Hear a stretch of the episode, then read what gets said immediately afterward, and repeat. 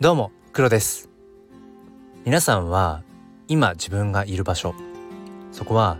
自分に合った場所ですか？え今日はそんなお話をしていきたいと思います。このチャンネルは切り取った日常の一コマからより良い明日への鍵を探していくチャンネルです。本日もよろしくお願いいたします。えー、さて、えー、今日のテーマなんですけれどもえー、自分に合った場所を選べているかというテーマでお話ししていきたいと思います。あのまあこれは子育てをしていく上でも、まあ、子供たちに、うん、やっぱり身につけていってほしい力だなって思うと同時にいやそもそも大人がその力があるのかなってことをまあ考え始めたところがうんこのきっかけで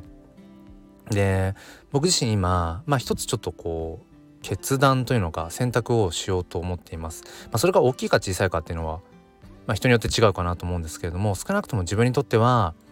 うーん、まあ、大きな一歩を踏み出すための選択になるんじゃないかなって思っています。え何かというとえ僕は小学校の教員をしていて、えー、3年前に今の小学校に移動したんですね。で移動した年にうんまあいろいろあって、えー、まあ心を病んでしまいあの環境適応障害まあうつ病の類ですね。まあそれで診断されて、えー、約半年、えー、療休をいただきました。でまあそれからまあ復帰してで復帰するタイミングの時もその同じ学校にその戻らないで済む選択肢はないのかって当時のまああの上司に確認したところやっぱちょっとそれは選択肢としてはまあないと、まあ、言われてしまったので、えー、もう本当にどういう顔で戻ればいいんだろうかっていうようなうんところで、えー、学校に戻りました。あまあ、ただその僕が何か不祥事を起こしたとかではなくて何て言うんでしょうねそれまでの僕の教師人生の価値観とか経験を全て総動員してもまあその僕が受け持ったまあ結構あの問題のあるクラスまあそこにその自分の力が及ばなかったっていうところですね。まあ、だから別にそのどんな顔して戻らなきゃ戻れればいいんだっていうことではないんだけれどもやっぱりうーんなんとなくそうどういうふうに戻っていこうかっていうのはやっぱありました。でそれからまあ3年が経ちうーんなんとか自分の中では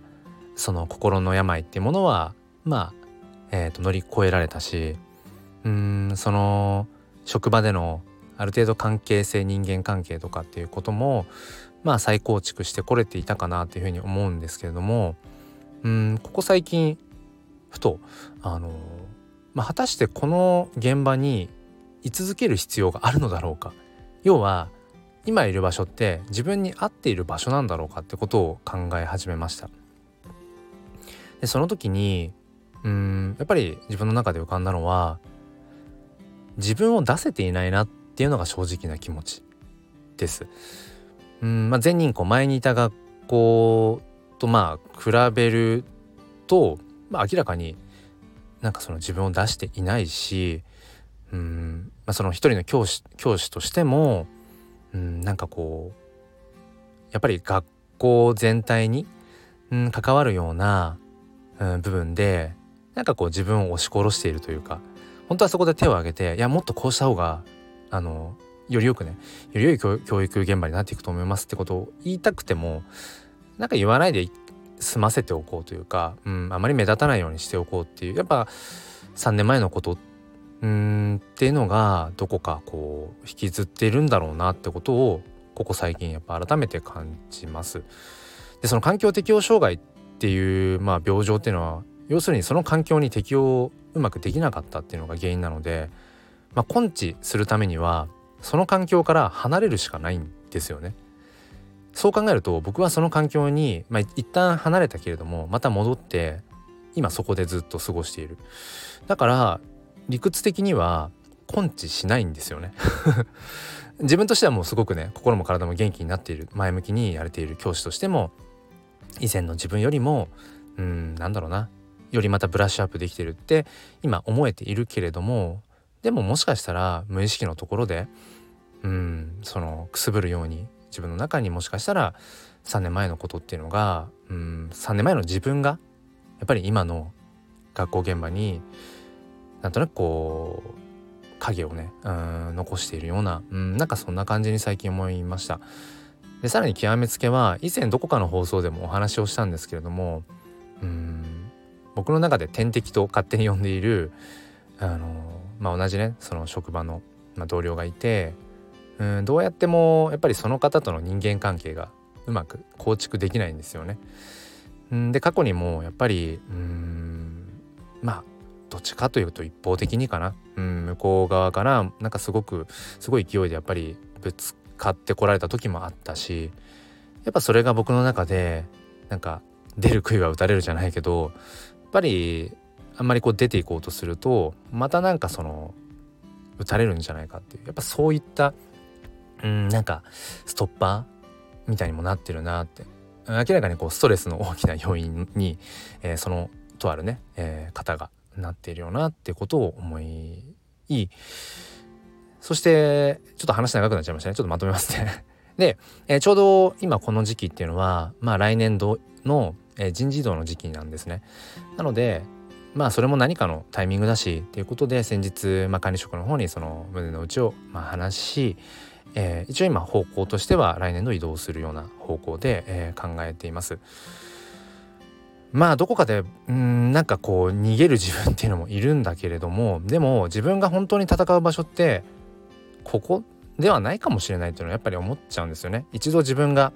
うん自分をが一度崩れた場所なのでやっぱり足場がまあやっぱ悪いのかなってだから心機一転環境を変えることでうん一からね、えー、教師としてもうん一人の人間としても再スタートができればなっていうそういう前向きな気持ちで、えー、います。あの逃げるは恥だが役に立つっていうことわざっていうのかなうんなんかそういうドラマもありましたけどうんそのことわざにもあるようにその逃げることは一見恥のようだけれどもでもそれって、うん、果たして今自分が戦うべきうん場所っていうのは今いる場所とは限らない自分がきちんとうん本当に戦う、まあ、勝負するっていうのかなうん自分の力を発揮する場所っていうのを選んでいくっていうことも、えー、大事なことだっていう、まあ、そんな意味があるそうです。えー、まさに、まあ、今の自分をねまたこうそれでいいんだよっていうふうに言ってくれるような、えー、言葉だなって改めて言葉の重さ、うん、うん、大きさっていうものを、えー、感じているところです。えー、皆さんは今いる場所、え、自分に合った場所ですか、えー、よかったらまた今度どっかで聞かせてください、え、もう一つのチャンネル「すっぴん哲学」では毎週土曜日朝5時半よりライブ配信という形で教育や子育てについて語り合っています。是非説明欄の方からチェックしてみてください。本日も最後まで聞いてくださりありがとうございました。それでは今日も心に前向きファインダーを。黒でした。